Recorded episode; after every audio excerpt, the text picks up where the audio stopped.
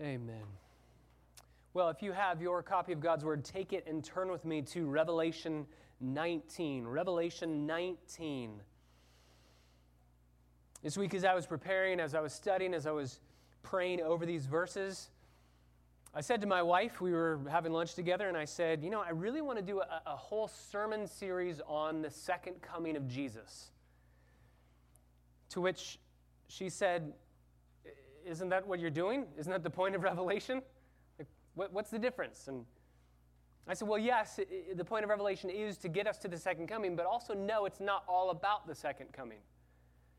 The book of Revelation is really about what leads us to the second coming, but the actual second coming of Jesus as described in the book of Revelation is one tiny little paragraph. The reason for that is very clear in the Bible. The Bible is explicit about the second coming of Jesus. In the New Testament, Old Testament, it's prophesied. In the New Testament, Jesus teaches on it.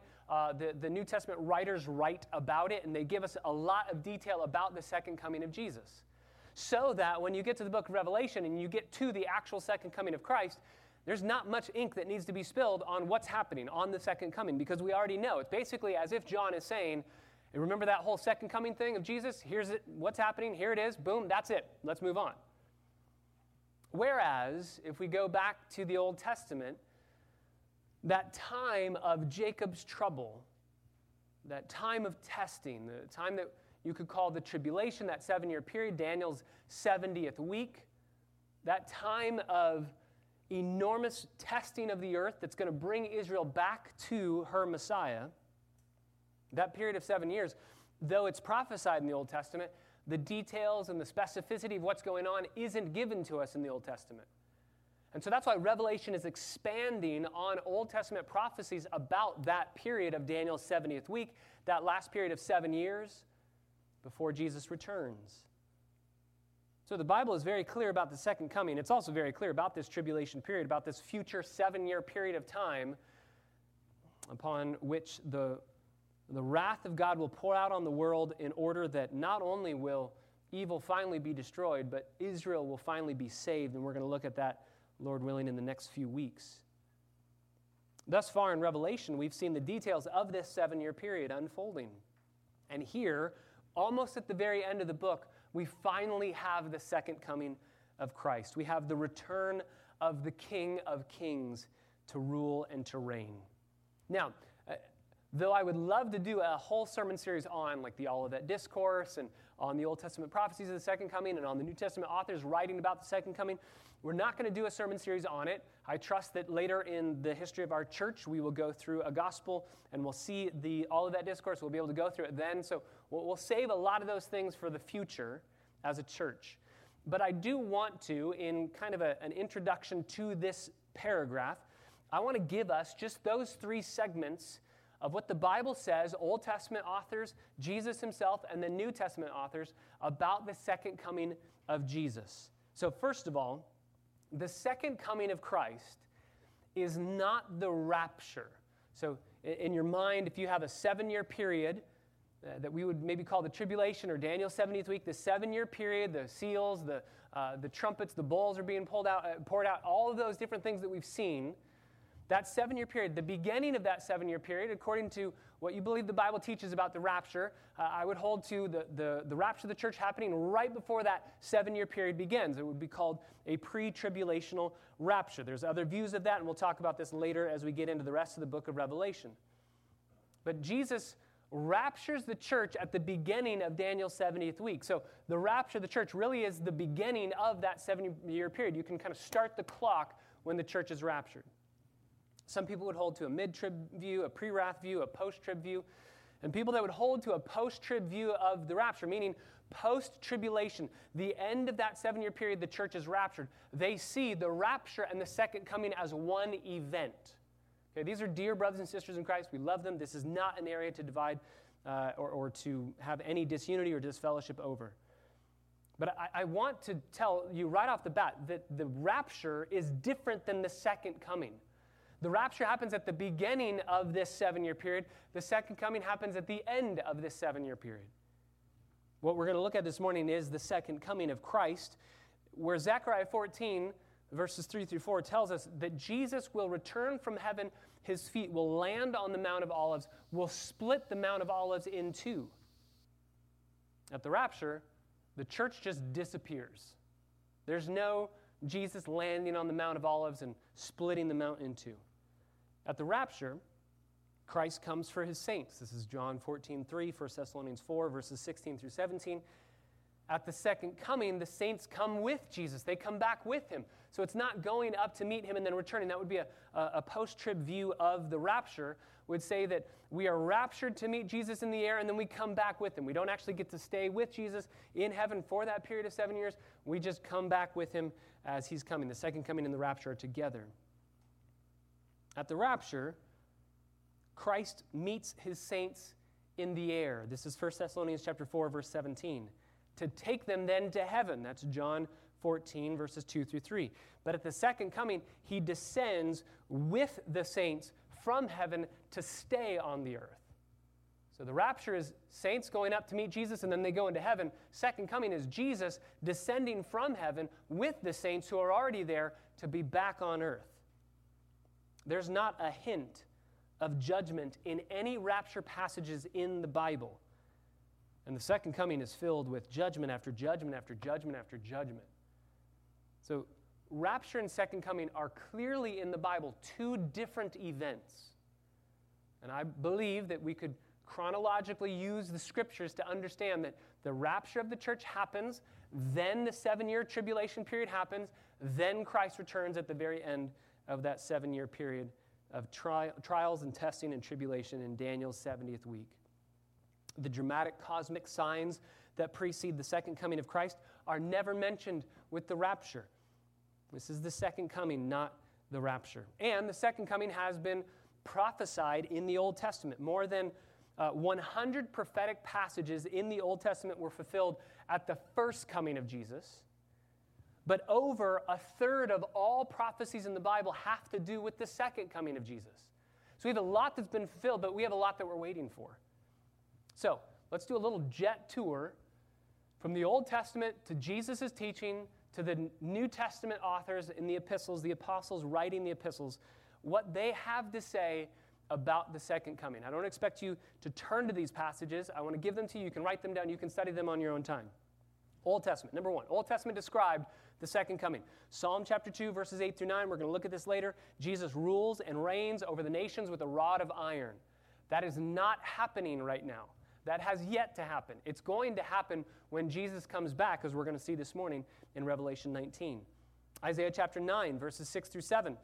This is that passage that we often go to during Christmas, right? The government will be upon his shoulders. His name will be called Wonderful Counselor, Mighty God, Prince of Peace, Everlasting Father. That's true, and that happens at the beginning with the first advent of Christ, with Jesus coming to earth as a little baby.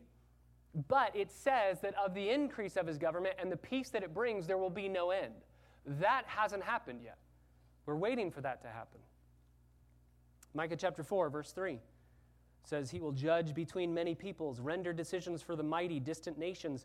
They will then hammer their swords into plowshares and their spears into pruning hooks. Nation will not lift up sword against nation, and never again will they train for war. That's the millennial kingdom. That's the kingdom of peace that's yet to come, that is inaugurated at the second coming of Jesus. So that hasn't happened yet.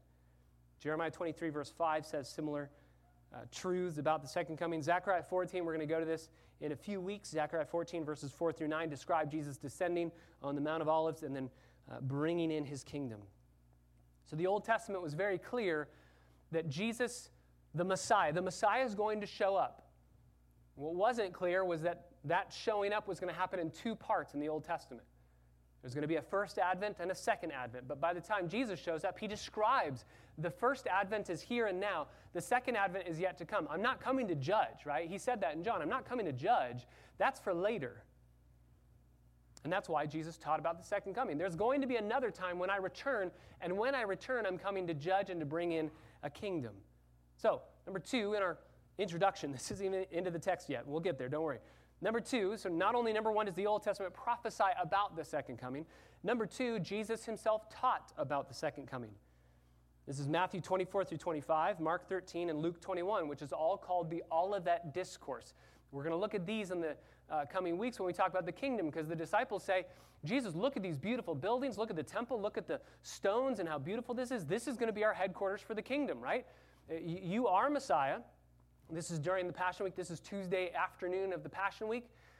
The disciples have seen Jesus cleanse the temple on Monday, take over from the religious leaders, tell them everything that they're supposed to do, curses them, woes upon them. The disciples see that and they go, well, he's reforming the religion. That's what Messiah is supposed to do. Next, he's going to go destroy Rome. That's what Messiah is supposed to do. And then finally, we get to sit with him in his kingdom. Temple will be his headquarters. We'll hang out here. Look at how beautiful. This is the kingdom. We're about to usher in the kingdom, right? And Jesus' answer is, no, actually, this temple is going to be destroyed. And so they ask, okay, then when is the kingdom coming? And Jesus tells them, when I come again. That's when the kingdom's coming. It's not now, it's when I come again. So the Olivet Discourse describes the second coming of Christ very explicitly.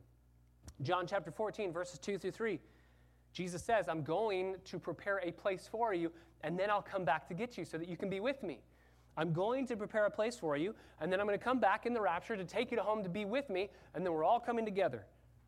Mark chapter 14, verse 62, this is Jesus before Caiaphas, and he says to Caiaphas while he's on trial, this is Friday morning of the Passion Week, he says to Caiaphas, you will see the Son of Man coming on the clouds of heaven and judging you.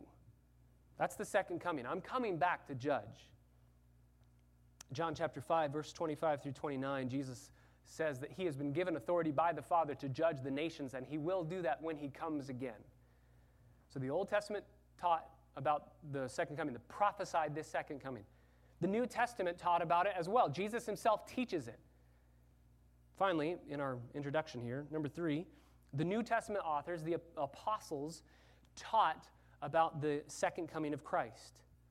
1 Corinthians chapter 1, verses 4 through 7. Paul says that we eagerly await the revealing of Jesus. We await his revealing when he comes again. Philippians chapter 3, verse 20, our citizenship is in heaven, from which we also eagerly wait for the Savior, the Lord Jesus Christ. We eagerly await him coming back. Colossians chapter 3, verse 4, when Christ, who is our life, appears, then we will also appear with him in glory. 1 Thessalonians chapter 4, verses 16 through 17, describe the rapture and then being brought to be with Christ forever in heaven, and then he's going to come back and we're going to come with him. Hebrews chapter 9, verse 28, Christ was offered once to bear the sins of many. To those who eagerly wait for him from heaven, he will appear a second time. That's explicit. He's going to appear a second time. James chapter 5, verses 7 through 8, this is the half-brother of Jesus writing, therefore be patient, brethren, until the coming of the Lord. The farmer waits for the precious produce of the soil, being patient about it until it gets the early and late rains. You too be patient. Strengthen your hearts because the coming of the Lord is near. He's coming back. 1 Peter chapter 1, verse 7, so that the proof of your faith, being more precious than gold, which is perishable, even though tested by fire, may be found to result in praise and glory and honor at the revelation of Jesus, at his second coming. 1 Peter chapter 1, verse 13, therefore prepare your minds for action. Keep sober in spirit. Fix your hope completely on the grace to be brought to you at the revelation of Jesus, at his second coming. 1 Peter chapter 5, verse 4, when the chief shepherd appears, you will receive the unfading crown of glory. When he appears, when he comes back. 2 Peter chapter 3, verse 3 through 4, Peter even says there are going to be people that are going to say the second coming isn't going to happen. Know this, first of all, that in the last days mockers will come with their mocking, following after their own lusts, and saying, where is the promise of his coming? Ever since the fathers fell asleep, all continues just as it was from the beginning. He's not coming back. Peter says, know this, that he will come back. 1 John chapter 3, verse 2, beloved, now we are children of God, and it has not yet appeared what we will be, but we know that when he does appear, we will be with him, and we will be like him, because we will see him just as he is. Jude chapter 1, verse 14 through 15. It was also about these men that Enoch, in the 7th generation from Adam, prophesied, saying, behold, the Lord came with many of his holy ones to execute judgment upon all and to convict all of the ungodly of all their ungodly deeds which they have done in an ungodly way and of all the harsh things which ungodly sinners have spoken against him.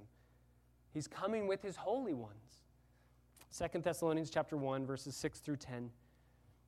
For after all, it is only just for God to repay with affliction those who afflict you, and to give relief to those who are afflicted, and to us as well, when the Lord Jesus is revealed from heaven with his mighty angels in flaming fire, dealing out retribution to those who do not know God and to those who do not obey the gospel of our Lord Jesus.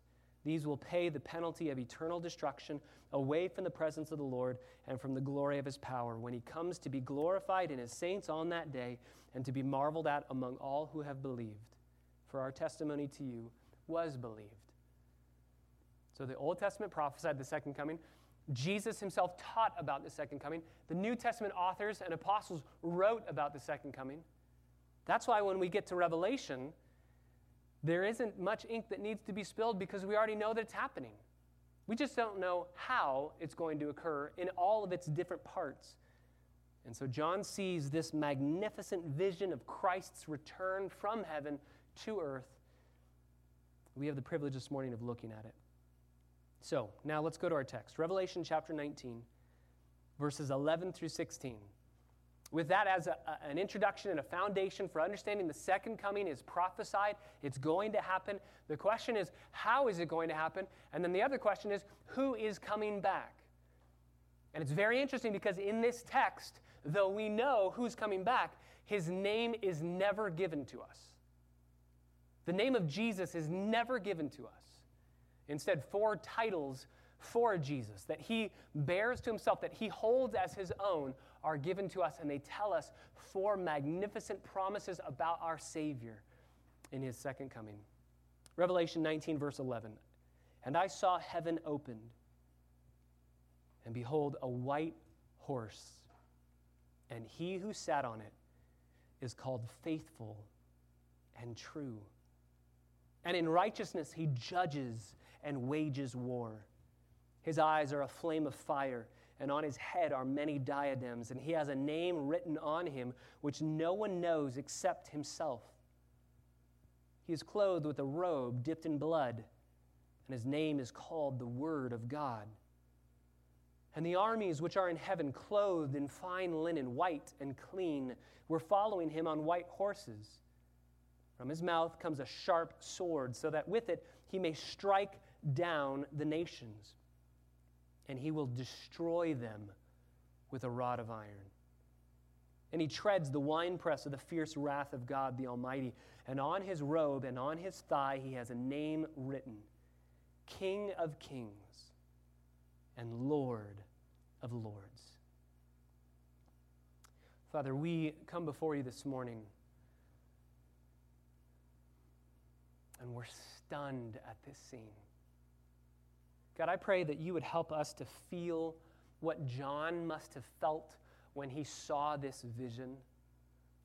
When finally, at last, everything that he had hoped for, everything he had studied in the Old Testament, everything that he had heard you say when you were on the earth, and everything that not only he had written about in the New Testament, but his other brethren had written about of your second coming, when he finally gets to see the reality of this is happening. Here's how it's happening. Here's when it's happening.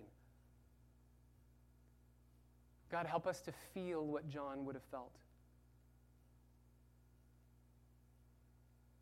God, guard us this morning from remaining unaffected by this passage, one of the most high and holy places in all of Scripture. What you promised that you would do,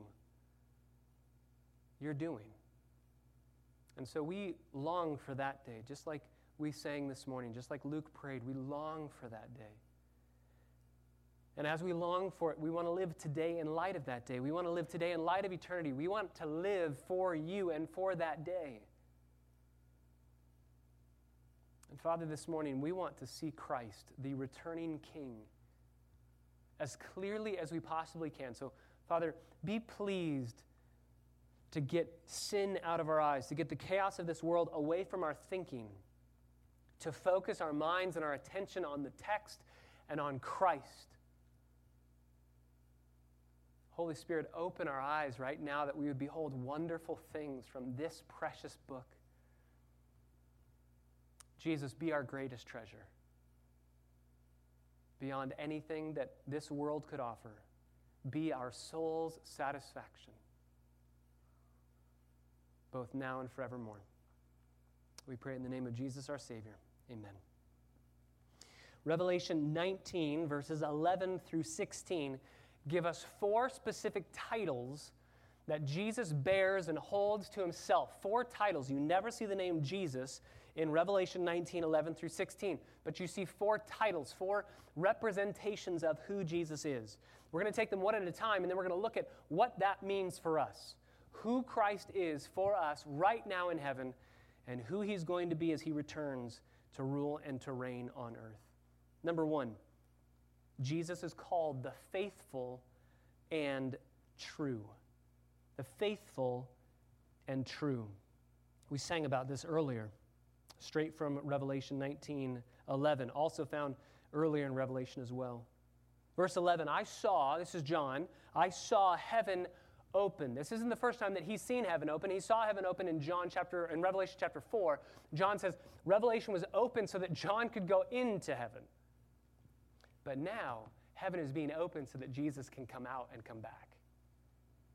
Heaven is opened, and he sees a white horse. This is a symbol of victory. Julius Caesar, when he conquered as a Roman Caesar, he rode in victorious to the places that he conquered on a white horse to say, I am king and I have victory over this. You are my conquered people. So Jesus is coming as a conqueror. He who sat on it is called faithful and true. Faithful and true. Jesus is called the faithful witness in Revelation 1, verse 5. He's also called the faithful and true witness in Revelation 3, verse 14. This isn't a new title, and it's used of Jesus as he's returning. The one who is sitting on this horse is faithful and true. In righteousness, he judges and wages war. That is so important. He judges righteously, waging war righteously. No one can say that he's being unfair in this war. He is incapable of judgment by deception or by fraud. His decisions accord perfectly with the reality of what's going on. He judges perfectly. He wages war perfectly. The very first time that Jesus came, wicked people judged him, but when he comes again, he will judge all wickedness. This is what Paul says in Acts chapter 17. At the Areopagus, he says, there is coming a day when every single person will be judged by the king. His eyes, verse 12, are a flame of fire. This also is not new to us. We've seen this in Revelation. Revelation chapter 1, verse 14. Revelation chapter 2, verse 18, dealing with the letter to the church in Thyatira. Jesus has eyes that are a burning fire. That's an illustration, an analogy that's used in Daniel chapter 10, verse 6, the flaming torches for eyes, piercing, penetrating laser vision, holy intelligence. Nothing escapes from his sight. Nothing is hidden. Nothing is secret. This is why the writer of Hebrews says, all things are laid bare before him. He sees your thoughts. He's omniscient in your brain. He knows what you're thinking even right now at this very moment. He knows you better than you know you. His eyes are a flame of fire. Nothing escapes the notice of this warrior. And on his head are many diadems. My translation says diadems. That's the word for a crown. He has many crowns on his head. One crown isn't enough for this king. You remember the Antichrist, the beast? He had a crown, and he gave crowns to his coalition, to the kings over his coalition. He gave 7 crowns to the 7 people that were ruling and reigning with him. They all got one crown. Jesus gets all the crowns. He gets every single crown. In his first coming, Jesus wore a crown of thorns. Here, he's wearing multiple crowns, proving that he's Lord over everything. He's taking the crowns back from the Antichrist. He's taking the crowns back from the 7 leaders that were with the Antichrist. He's taking them all back, wearing them all, and saying, I'm king over everything. He's faithful and true. The second title given to Jesus here is in verse 12. Not only is Jesus the faithful and the true, but secondly, He has a name written which no one knows but himself. This is title number 2. He has a name that's written which nobody knows but himself. So, on the one hand, it's kind of pointless to speculate what the name is because we're told right here, nobody knows what it is. On the other hand, though we don't know what the name is, I believe we can understand what the name means. I think we can understand what the name means. Verse 12, he has a name written on him which no one knows except himself. What does this mean? When you name someone, you have authority over them, right? If you have a pet, you have a dog, you name your dog, you own that dog. The dog belongs to you. You have authority over that dog. You have a child, name the kid, you have authority over that child. Child belongs to your family, you have power over that child. God does this in the Bible. God wrestles with Jacob, and you remember he changes his name when he wins, right? He says, hey, let me just prove to you that I own you. Your name's Jacob, but I'm going to call you what? I'm going to call you Israel. God does the same thing to Abram, right? Abram, he says, hey, your name's Abram. I'm going to add a little bit to it. Abraham. I'm going to change your name. Jesus does this to Simon. I love this. Hey, Simon, follow me. Be a disciple. And he goes, okay, I will. What all does that entail? Well, it entails I own you. So your name's not Simon anymore. It's Peter. Okay, cool, right? You own me. You changed my name. God changes Saul's name to Paul. God does this with people where he says, I own you. You are mine. I have authority over you. We are all dependent creatures owned by God. He has authority over us. But the man on the horse, no one brought him into the world. Nobody's named him. He's never been named by anyone. No one has power or authority over him. He is the ultimate authority. He's God himself. That's what it means. We don't know what this name is, and many people want to speculate on it. We don't know. We don't know what the name is, but we know what it means. He has a name, and nobody knows that name because nobody gave him that name because nobody's over him. He's God. He's clothed with a robe dipped in blood. He's clothed with a robe dipped in blood. Some people think that this is blood from his crucifixion. I don't think so. In fact, if you turn to Isaiah chapter 63, remember, the majority of Revelation is quotations or allusions to Old Testament passages. That's why it's harder for us to understand it because we don't know the Old Testament that well. For the original hearers, they would have totally understood the book of Revelation. In Isaiah chapter 63, verse 1, it says this, who is this who comes from Edom with garments of glowing colors from Bosra? This one who is majestic in his apparel, marching in the greatness of his strength. It is I who speak in righteousness, mighty to save. Why is your apparel red, and your garments like the one who treads in the winepress? They're red. Why are they red? I have trodden the wine trough alone, and from the peoples there was no man with me. I also trod them in my anger. I trampled them in my wrath, and their lifeblood is sprinkled on my garments, and I stained all my raiment. That's what's happening here in Revelation 19. His robe is dipped in blood. We saw this earlier in chapter 14, that Jesus is treading that vat of wine. Those grapes are being crushed, and the wrath of God is being poured out. That's what's happening here. So this robe is not dipped in his own blood from the crucifixion. This robe is dipped in the blood of his enemies, the blood of those that he would destroy. This is God, very God. He is the faithful and true. He cannot lie. He is trustworthy in everything that he does. What he said he will do, he will do. And then he's God, very God. He has a name that nobody knows except for himself, meaning nobody has any higher power or authority over him. He is God, very God. But not just that. Title number 3, he's the Word of God.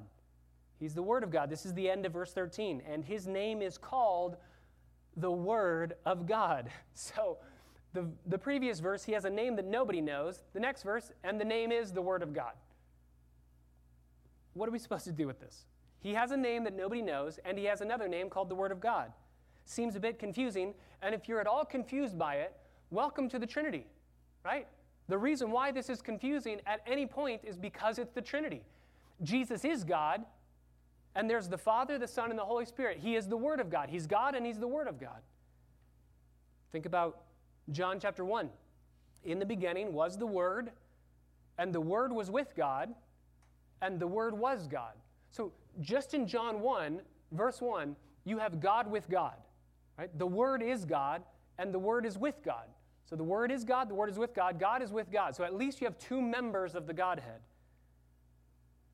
And obviously we know the Holy Spirit is the third member of the Godhead. Jesus is God. And then He's also God's Son, meaning He's equal to God, and He's sent out by God. The Father is the Father. He's the one who communicates, and the Son is the communicated to the world. He's the Word of God. This is an incredibly pregnant phrase, the Word of God. It's rich with meaning. We studied the Gospel of John several years ago. This is John's favorite title for Jesus. He is the Word. He is the Logos. The Greeks would have understood Logos to be a philosophical designation in their circles of philosophy to describe an unseen, impersonal maker of everything. He's kind of the higher power of all the world. We don't know who He is. We don't know what He is. We just know that He is. And John shows up right at the beginning of his gospel to say to a Greek-speaking world, I know who He is, just like Paul does in Acts chapter 17. I know that God. He has a name. His name is Jesus. To a Jewish hearer, to hear the Word of God, to hear that phrase, He is the Word of God. The Word of God is absolutely imperative. It's entirely significant. You won't know anything about God unless He communicates it to you. If He doesn't speak, we're in the dark. That's why the Jews were a blessed people, because they lived among a people group who had false gods, who had idols, who they worshipped, but those gods never spoke to them. That's why you have 1 Kings chapter 18 with the prophets of Baal. They're wondering, how do we get Baal's attention? Do we dance? Do we pray? Do we cut ourselves? What do we do? Because we don't know. And Elijah says, hey, my God talks to me. He tells me exactly what I'm supposed to know. So John says, Jesus is the Word of God. To a Greek mind, He is the maker of all things. He is the God that you've been looking for. He's not impersonal. He's very personal. To a Jewish mind, Jesus is the exact representation of everything that the Father is. He is God on display because He is fully God Himself. And for Jesus to say, I'm the Word of God, we often say, when we're talking to friends, we say, you know, such and such a truth or a reality, take my word for it. Jesus says, I am the Word. Everything that I say is true. Everything that I say is reliable. Just listen to me, believe in me, follow me. I am the Word. He's faithful and true. He has a name which nobody knows, but then He also has a name called the Word of God. He is the Word of God. And, verse 14, the armies which are in heaven, clothed in fine linen, white and clean, are following with Him. So as He's coming back, there are armies coming back with Him. So who makes up these armies? Well, it's two people groups, or two creatures, believers, saints, and angels. The Bible says both are coming back with Christ. Believers, so we've got the bride of Christ, we have the tribulation saints, we have Old Testament saints, and then we have angels, holy angels. Back in chapter 17, go back to chapter 17, verse 14. These will wage war against the Lamb. This is the Antichrist. This is everybody in the world who's fighting with the Antichrist against Jesus. And the Lamb will overcome them because He's the Lord of Lords and the King of Kings. And those who are with Him as He's fighting are the called, the chosen, and the faithful. When we studied this passage months ago, we saw that called is never referred to as an angel. Chosen is never referred to as an angel. So these are saints. These are believers. Believers are with Him as He returns. Also, Psalm chapter 2 tells us that Jesus is going to come back to rule and to reign, and then that promise that He's going to rule with a rod of iron, that promise is also given to the church. That promise is given in chapter 2, verse 27, that believers will rule with Him and reign with Him with a rod of iron. So we're coming back to rule and to reign with Him. 1 Thessalonians chapter 4, verse 17, once we are raptured, Paul says that when we're with Jesus, we will never be separated from Jesus. We will always be with him. So wherever he's going, we're going. We are following him as a lamb follows a shepherd. Zechariah chapter 14, verse 5 says, "You will flee by the valley of my mountains, for the valley of the mountains will reach to Azel. Yes, you will flee just as you fled before the earthquake in the days of Uzziah, king of Judah. Then the Lord will come and all of his holy ones with him." So God is coming back. Jesus is coming back and all of his holy ones with him. And then Jude 14 that we read earlier, it was about these men that Enoch said in the seventh generation from Adam, prophesying, "Behold, the Lord comes with many thousands of his holy ones." That's us as believers. That's us as saints. So we have not only believers coming back with Jesus, but also angels. This is Matthew 25, verse 34, or 31. Matthew 25, verse 31. "When the Son of Man comes in his glory and all of the angels with him, then he will sit on his glorious throne." So we have believers and angels coming back with Christ. But notice, as all of heaven is dispatched to go with Jesus, to go back to earth, and to be a part of this battle of Armageddon that we're going to look at next week, Lord willing, it says that these armies are clothed in fine linen. Now, that fine linen refers both to believers. It was talked about of the bride of Christ receiving the fine linen. It's also talked about angels, so it can be both. It's white and it's clean. I just have to stop there. We're entering the battle of Armageddon, and the clothes that we've been given to fight in this battle, it's linen. That's not what you wear when you fight a war. And that's instructive to us. There's no shields. There's no swords. They're not dressed for battle because they're not fighting this battle. The only one fighting this battle is the King. The King is fighting on behalf of all of these people. We wear no armor. We possess no weapons. Why are we there? Why are we coming back with Jesus? We're there as an army to exalt our King and to watch him fight and to worship him when he wins. That's our job.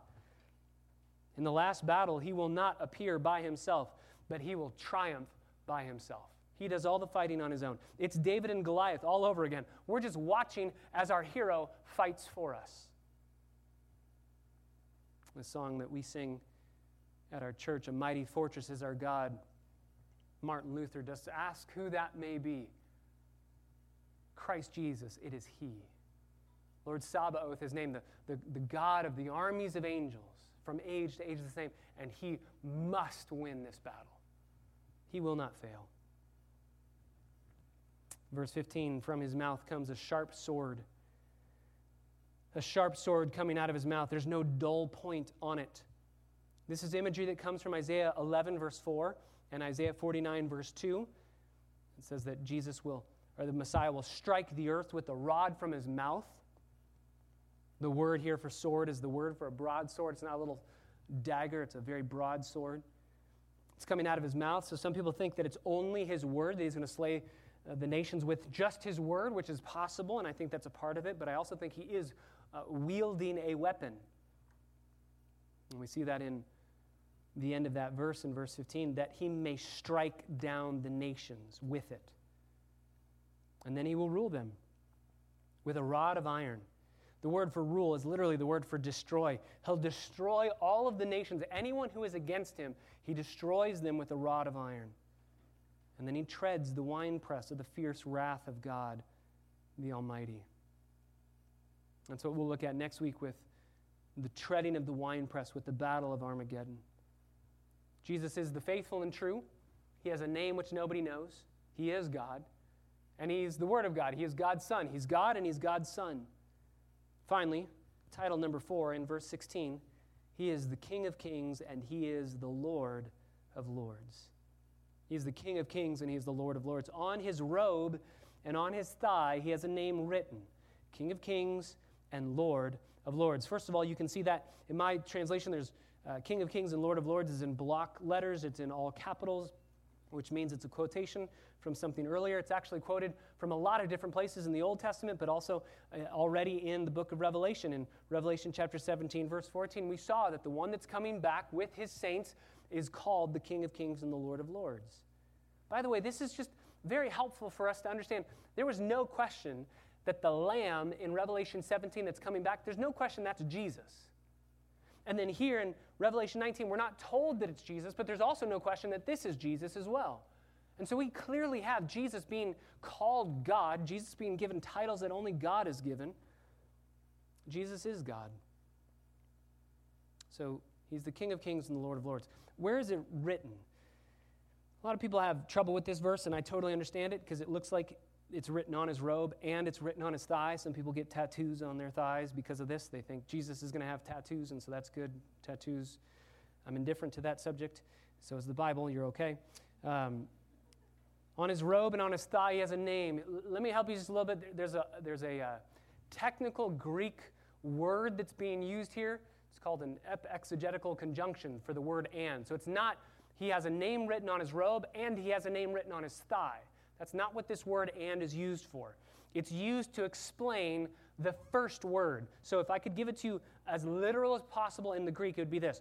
On his robe, that is where his robe covers his thigh, he has a name inscribed, meaning that this name is written horizontally. You can see it so that when Jesus is sitting on a horse, it moves over, it's sitting across his thigh, it's on the robe. It's not on his thigh, but it's on the robe that's covering his thigh. It's inscribed there for a reason, right? If Jesus is standing, it'd be going straight down, right? It'd be vertical. We'd have to go like this to be able to read it. But when Jesus is sitting on a horse, it folds up, it sits across his thigh, and you can see King of Kings and Lord of Lords. It was specifically designed so that as Jesus is coming back, you know exactly who he is, because he has a billboard right there on his robe saying, "Here I am. I'm the King of Kings and the Lord of Lords." King of Kings, Lord of Lords. That's a very Hebrew construction. That's a Hebrew superlative. For us, if we want to say something's the best, we just put EST at the end of it, right? You know, Luke is cool, Hannah's the coolest, right? If we want to say that something's the best, we just put EST. If you want to say something's the best in a Hebrew mindset, you put it in this construction: King of Kings, Lord of Lords, the best of whatever category we're talking about. You know this in the Bible. Solomon wrote a song. And it's a song, by the way, and I love this. It's a song that's all about love, romance, marriage, physical intimacy in marriage. And Solomon says that that song, the Bible says that that song is called the Song of Songs, the best song that's ever been written. It's the best song of all songs, and it's a song all about love and romance and enjoyment in marriage. Song of Songs, King of Kings, Lord of Lords, the best of whatever category it is we're talking about. So Jesus is the best King of all kings, the only king over all of these lesser kings, the Lord and Master over everyone. It's very interesting. You remember Matthew chapter 4, Satan tempted Jesus in the wilderness, and he took him up to a mountain, and he said, "If you bow down and worship me, I will give you every kingdom that there is in the world. I'll give you all of the kingdoms. Just bow down and worship me." And remember, Jesus didn't do that because that wasn't the way to get the kingdom. That wasn't the way to rule and to reign. If he had done that, he wouldn't be King of Kings. He'd be bowing down to Satan, and Satan would be the King of Kings. And so Jesus has to go to the cross before he can get the crown. And he does. He goes to the cross, and now he wears the crown, literally wears the crowns, many diadems on his head. He is wearing every crown to say, "I'm king over all of it." He is king over the universe. This is the only way that he could rightly inherit the kingdom and reign and rule as a righteous king over all things. And so he does. 4 titles. What are we to make of these 4 titles? How does Jesus coming back and seeing these 4 titles of our Savior, how does that inform our lives today? Well, number 1, faithful and true means that we can trust Jesus. He said he's going to return, and he's going to. It may seem like it's a long way off. He's coming back. Brothers and sisters, he's coming back. You can trust him. Remember, he said this, the angel said it on his behalf. When he rose from the dead, he's out of the tomb. The women go, they see the tomb. They see the angels at the tomb. The stone has been rolled away. They look inside. And the angels say, who are you looking for? They say, Jesus of Nazareth. And they say, he's not here because he's risen, what? Just as he said. You can trust him. You can trust Jesus. In the Bible, in 1 Corinthians chapter 15, Paul, writing about the death of Christ, the burial of Christ, and the resurrection of Christ, says, for all of them, in accordance with the Scriptures. He died in accordance with the Scriptures. He was buried in accordance with the Scriptures. He was raised to newness of life in accordance with the Scriptures.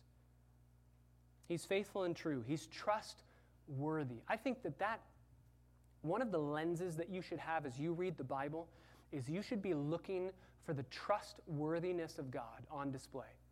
Read through the Bible and just say, God, where are you proving yourself trustworthy? Where are you making a promise, and then it looks like that promise will never come to pass, and then you bring it. You make it happen. The Bible is filled with story after story, account after account of Jesus making an impossible situation turn out to fulfill a promise that he had made. Deuteronomy 7, verse 9, and Hebrews 10, verse 23 says that he will make good on his promises. He will fulfill his word. He is faithful. 1 Corinthians chapter 10, verse 13, he's faithful to help us in our temptations. He's faithful to protect us from Satan, 2 Thessalonians 3:3. He's faithful to us in that he will never leave us or forsake us, 2 Timothy 2:13. And he is faithful and just to forgive us our sins and to cleanse us from all unrighteousness, 1 John 1:9. Titus 1, verse 2, and Numbers 23:19 say, we have a God who cannot lie. It's impossible for God to lie. He's faithful and true. What he said, he will do. Number two, he's God. He's God. He has a name that nobody knows except himself. He is God. We should worship him as God. You remember the angel last week, he says, stop worshiping me. Don't bow down at my feet. Worship God. That means worship Christ. Worship the Father, Son, Holy Spirit. Worship him. Number three, he's the Word of God. He's the Word of God. He is God, and he's the Word of God. He's the Son of God. This helps us understand the Trinity, but it also helps us understand the beauty of who Christ is. Hebrews 1 opens up with the phrase that he is the exact representation of the Father. If you want to know what God looks like, look at Jesus. If you want to know what God sounds like, look at Jesus. If you want to know what God believes, what he teaches, what he says about himself, just look at Jesus. He is the exact representation of everything that God is, because he is God. And finally, number four, he's the King. He's the King. He's the King of kings. He's the Lord of lords. He's the King over all things. And there's a vindication here in this paragraph of our Savior. You remember the last time that most people saw him, they saw him slaughtered on a cross. That doesn't look like a king. But here we have a king returning and reigning and ruling. He's coming on a white horse. The first time he rode into Jerusalem, it was on a donkey. And literally, Zechariah 9, verse 9 prophesied that it was not even a donkey, it was a baby donkey. And the Gospels, the Synoptics tell us that it was a baby donkey. It was the colt, the foal of a donkey. Think of how ridiculous that must have looked. I am king, everybody. And then I'm just riding on this tiny little baby horse. Maybe my sandals are even kind of touching the ground as I'm riding. Everybody's looking and going, who's that guy? I mean, he claims to be Messiah, so Hosanna, awesome. But really, this is what we're waiting for. Riding on a white horse, king over all. One author says it this way, the first time Jesus came to earth, he came as a servant. The next time he will come as the sovereign king. The first time Jesus came, he came as one obeying. The next time he will come as one commanding. First time Jesus came, he came alone to live with a Jewish couple in a small, obscure town. The next time, he will come with all of his saints and all of his holy angels to take over the whole world. The first time Jesus came, he came in humility. The next time, he will come in glorious majesty and splendor. The first time Jesus came, he came to seek and to save the lost. And the next time, he will come to judge and sentence the lost. Or, to put the contrast in terms of our text, the first time Jesus came, he came as a sower. This is in the book of Matthew. Next time he will come as the reaper. He came in grace, and he will come again in wrath. He is king over all. Turn to Psalm chapter 2. We'll end our time here. We sing so many songs about the second coming of Christ. Lord, haste the day when my faith shall be sight. The clouds be rolled back as a scroll. The trump shall resound, the Lord shall descend, and even so it is well with my soul. When he shall come with trumpet sound, oh, may I then in him be found, dressed in his righteousness alone, faultless to stand before the throne. When he comes, our glorious King, all his ransomed home to bring, then anew this song we'll sing. Hallelujah, what a Savior. Rejoice in glorious hope, our Lord and Judge shall come and take his servants up to their eternal home. Lift up your heart, lift up your voice, rejoice again, I say, rejoice. All these songs are resounding with joy at the second coming of Christ. And so the question is, are you longing for this? Listen to the way that it's described in Isaiah. Isaiah chapter 64, verses 1 and 2. Oh, that you would rend the heavens and come down, that the mountains might quake at your presence. As fire kindles the brushwood, as fire causes water to boil, make your name known to your adversaries, that the nations may tremble at your presence. That's the plea. Rend the heavens, come back. Why? So many reasons, but Psalm chapter 2 tells us one of the reasons why we are longing for the return of Christ is the vindication of his name as he rules and he reigns over the earth. Verse 8, Psalm chapter 2, verse 8. Ask of me, I will surely give the nations as your inheritance. The very ends of the earth is your possession. That's the Father speaking to the Son, the one who has been installed. Verse 6, I've installed my King upon Zion, my holy mountain. That's exactly what's going to happen. Zion, the holy mountain where Jerusalem is, Jesus is going to descend on the Mount of Olives and then ride into Jerusalem, installed forever. Verse 9, you will break them with a rod of iron. You will destroy them and shatter them like earthenware. So what are we to do with this? Now therefore, O kings, show discernment. Take warning, O judges of the earth. Worship the Lord with reverence. Rejoice with trembling, with fear. Do homage to the Son. Kiss the Son. Show affection for the Son. Love the Son so that he might not be angry with you and you perish in the way, because his wrath will soon be kindled. It'd be very easy if we stopped there to go, man, this just seems like an angry God. The end of this chapter tells us that he's not. How blessed are all who take refuge in him. He is waiting and waiting and waiting. He is holding back judgment. He is holding back wrath because he loves you. He does not desire for any to perish, but that the wicked would repent and come to saving faith in Jesus. So if you are here this morning and you don't know Jesus Christ, then all you are doing is sitting in front of a dam of God's wrath that's about to be unleashed on your soul. We've all sinned. We've all fallen short of the glory of God. We all deserve judgment. And unless you take refuge in Christ, who bore your judgment on your behalf, then you will bear the judgment yourself. And we've seen it time and time again in Revelation. It's an eternal judgment. It's a conscious judgment. It's a tormenting judgment. Pay homage to the Son. Kiss the Son. Worship him now so that you don't get the anger later. Take refuge in him now before it's too late. Our King is coming. Do you love him? Do you long for him? Do you worship him? Can you say here this morning that Christ has regarded my helpless estate and has shed his own blood for me, and therefore I trust in him? I'm not good enough to get to heaven on my own. I'm not a good enough person to get to God on my own. I am a flawed sinner, condemned because of my sin to punishment. And Jesus took that punishment. If you're here this morning and you don't know Jesus Christ as Lord and Savior, as refuge, as one who you long to see again, don't leave. Lunch can wait. Please talk with one of us, because we would love for you to know Christ, for you to kiss the Son, to worship Him, to love Him with all of your affections. And if you do that, you're going to long for the return of the King. Father, we thank you so much for your word that is so clear.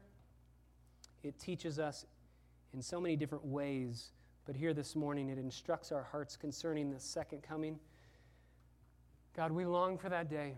Haste the day when our faith will be sight. Maranatha, come quickly, Lord Jesus. We already sung it. Come, Lord Jesus, come. Take us home at the rapture. Let us enjoy being in heaven with you, and then let us come back at the second coming to rule and to reign in righteousness with our King. Father, may we kiss the Son now.